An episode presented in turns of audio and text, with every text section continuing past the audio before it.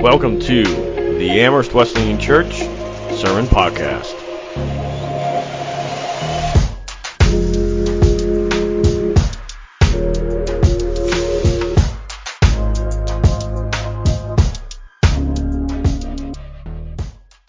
I want for you to imagine being really free.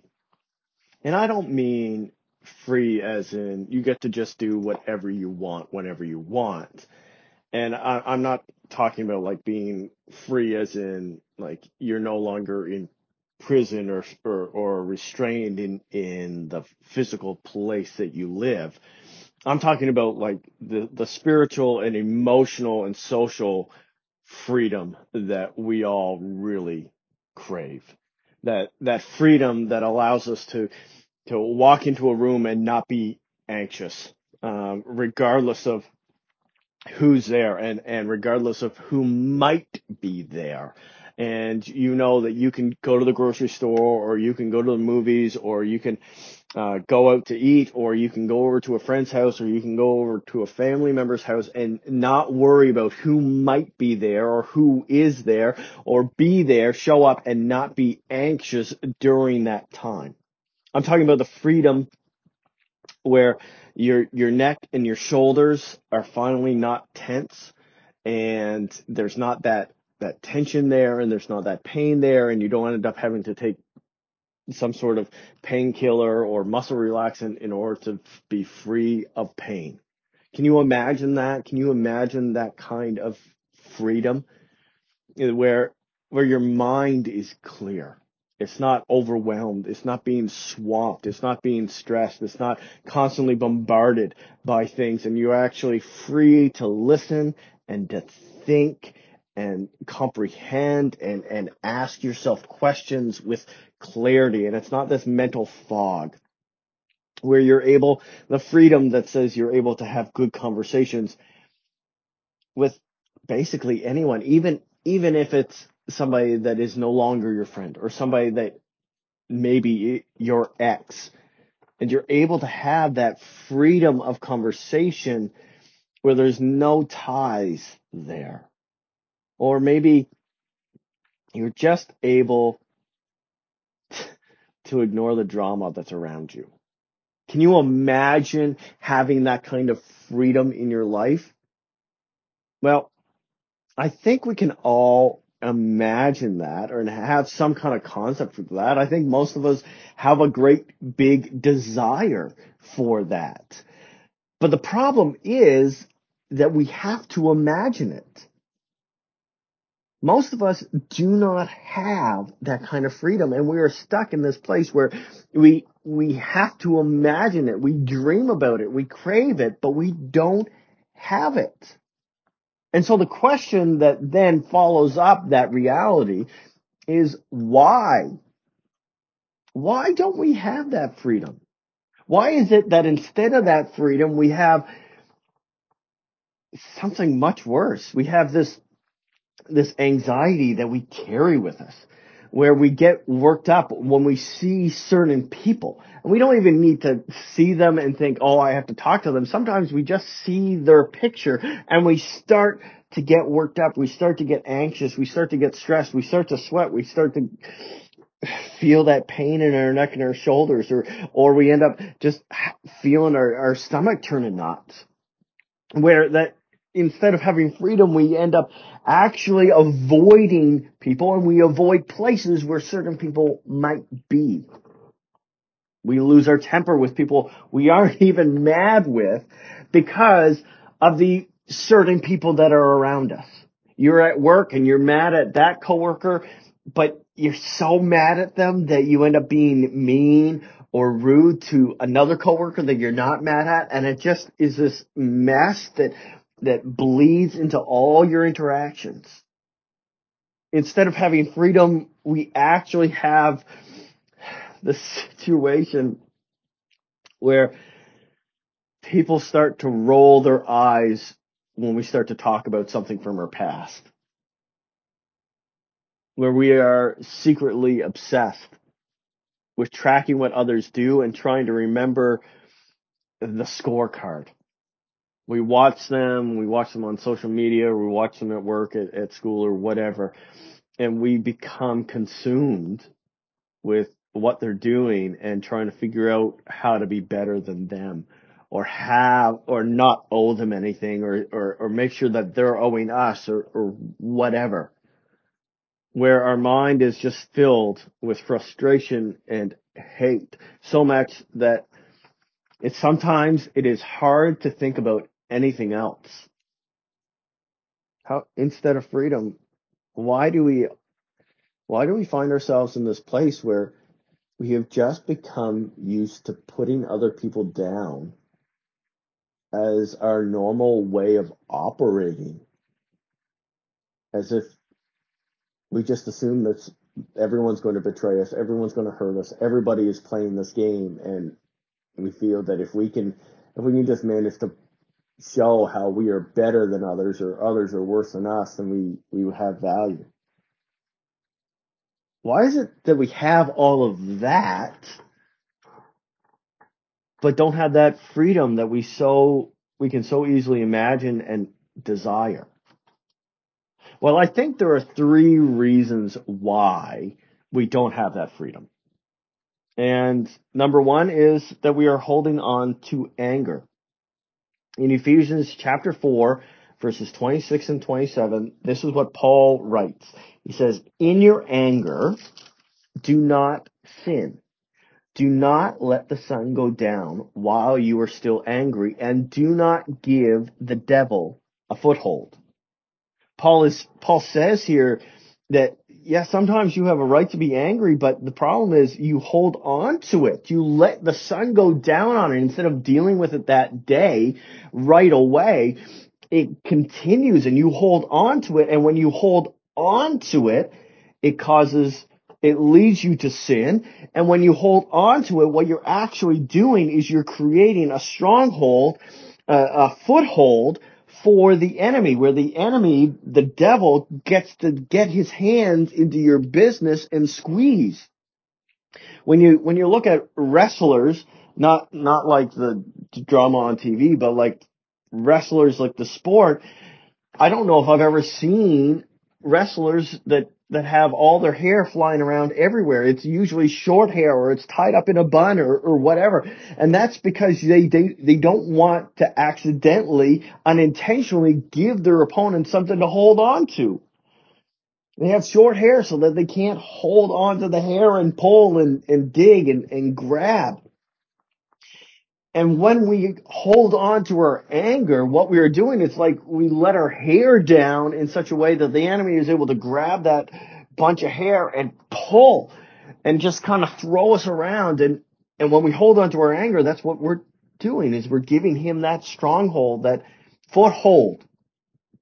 And we keep, we do it by, we, we hold on to our anger by keeping a list of wrongs or, or just staying angry at a certain person or we inflate the wrong that they did where we think through it and we relive it over and over and over again. And then we add on things and we add on elements and we show how how how evil and hateful and and manipulative that person is. And we come up with all these stories. And when we hold on to anger and we do those kinds of things the enemy gets a stronghold and it actually makes us feel worse and it robs us of freedom. I think the second thing that happens, the second reason why we don't have freedom is because we end up pushing people away. We refuse to let them in or let them back in. In Ephesians 4:32, Paul writes, "Be kind and compassionate to one another, forgiving each other, just as in Christ God forgave you. See, God looked at us, saw the wrong that we had done, and offered us forgiveness. And when he offered forgiveness, it opened the door for that relationship to be reestablished. And so God saw us and undeserving, we, we didn't deserve it, we hadn't made up for it. We were there rightfully condemned and he offered us forgiveness. And now he says, well, since Christ has forgiven you, you need to offer that forgiveness to other people. But instead of that, we often just push them away. We hold others to a higher standard than we hold ourselves. We start to lose relationships often permanently because we push them away. We don't let them anywhere near us. And we find that in that habit of doing that, in that habit of pushing people away, it, it may have started out where it, it was a really big hurt and we ended up holding people at arm, arm's length, but then it has become this thing where someone just has to do one small wrong thing and we're done with them. And so people do these things and we get hurt and we push people away and we refuse to offer them forgiveness. And what that does is that that keeps us from having meaningful relationships. It, it allows that tension to create and it, it pushes that distance, what keeps us, what keeps us disconnected. And it keeps us from living like Christ because Christ forgave us. God forgave us in Christ. And so we don't have freedom because we hold on to our anger, because we push people away, and because we give up. In Matthew chapter 18, Matthew records Jesus saying this. It says that Peter came to Jesus and asked, Lord, how many times shall I forgive my brother or sister who sins against me? Up to seven times? And Peter's thinking, I'm going to be really generous and say seven times because that seems like ridiculous and a ridiculous amount of times to forgive someone. And, and so I'm going to sound really, really merciful. But then Jesus come back, comes back and in verse 22 it says, Jesus says, Jesus answered, I tell you not seven times, but 77 times. And so Jesus is pointing out just how easily we give up on people and he's saying don't give up on people. Don't say, well, you, the street three strike rule. That's not biblical. That's not what God says. That's not what Jesus said. It's not if they sin against you three times and give up on them. He's saying you can't give up on people. But we normally do. We say you have hurt me too many times, too often. We say there has to be a limit to how much I let you hurt me. They need to des- they need to get what they deserve. But he says instead, no, keep forgiving. Don't give up on them. And I know, I know that we often, we often wrestle with these types of conversations around forgiveness and say, well, I've been hurt and I've been hurt by them and I don't want to be hurt by them anymore. And so we say, well, because of that, they keep hurting me. I'm not going to forgive them. But there is a difference between forgiveness and trust. Forgiveness is something that's offered and trust is something that has to be earned. And forgiveness is the path to building trust. But just because you forgive someone doesn't mean you have to automatically trust them. It just says that you are creating the open door for them to earn trust again. And we so often just hold on to our anger, push people away, or give up on them. And because of that, it creates all this anxiety, all this fear, all this tension, all this drama that we don't really want. But the only path to getting rid of those things and having true emotional relational freedom is we need to let go of our anger. We need to stop pushing away people away. We need to not give up on them. It's a lot like, it's a lot like trying to, to control a cat or a toddler. Yeah. With cats, you, you try to get them in one area of the house. You, you try to get them off the counter. You try to just manage them somehow, put them in one space. And regardless of what you do, they seem to always just come right back. You shoo them away and they come back. You, you, you, you push them off the counter and they jump right back up. And, and with toddlers, it's the same thing.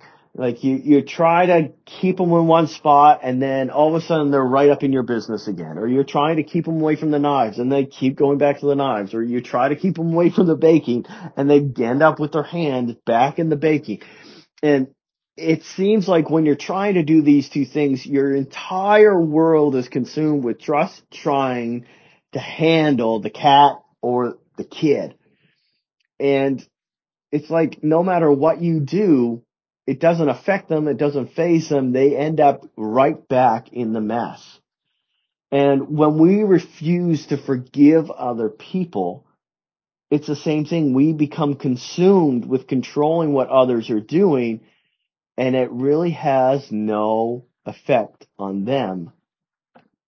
It only affects how exhausted and consumed we are. Because if you've ever tried doing something with a toddler around or a cat in your business. It's, you're just totally consumed with keeping them out of the way and you almost never get anything done. And when we embrace unforgiveness, we become consumed with not forgiving the other person, holding on to that anger, pushing them away, giving up on them. That it affects us and keeps us from being free. So what we need to do to have freedom is we need to forgive. We need to forgive the person who hurt us, the ma, the boss who mistreated us, the girlfriend who cheated on us, the father who left, the coworker who threw us under the bus, the friend who rejected us, the, the random person who cut you off in traffic the people who all got together and said nasty things about you and started a nasty rumor about you, the person who exploded at you, the teacher who embarrassed you. We need to forgive. And the Bible is also very clear that if we do not forgive others as we have been forgiven, then God is not ultimately going to forgive us. That our unforgiveness consumes us. Our unforgiveness will overwhelm us and will keep us trapped and bound and consumed with chasing the kid, chasing the cat, chasing the person that we are angry with. And we will not be free. Because this is the truth I want you to get today. Freedom requires forgiveness. Freedom requires forgiveness. So you can either hold on to the anger and watch Satan twist it into sabotaging your life, or you can forgive them and be free. You can either cut them out because they deserve it and lose that relationship, or you can forgive them and maybe even save the relationship. You can either keep track of all the wrongs someone has done towards you and let bitterness create anxiety and stress, or you can forgive them. And even if there won't be a relationship, let them go in freedom make sure and let them let them be let them be free. Acknowledge that they do not owe you anything. If you want that freedom that we could imagine and that we desire then we need to forgive. Because freedom requires forgiveness. Thanks for listening and being part of our church and joining us in this journey to become down to earth people following Jesus in down to earth ways.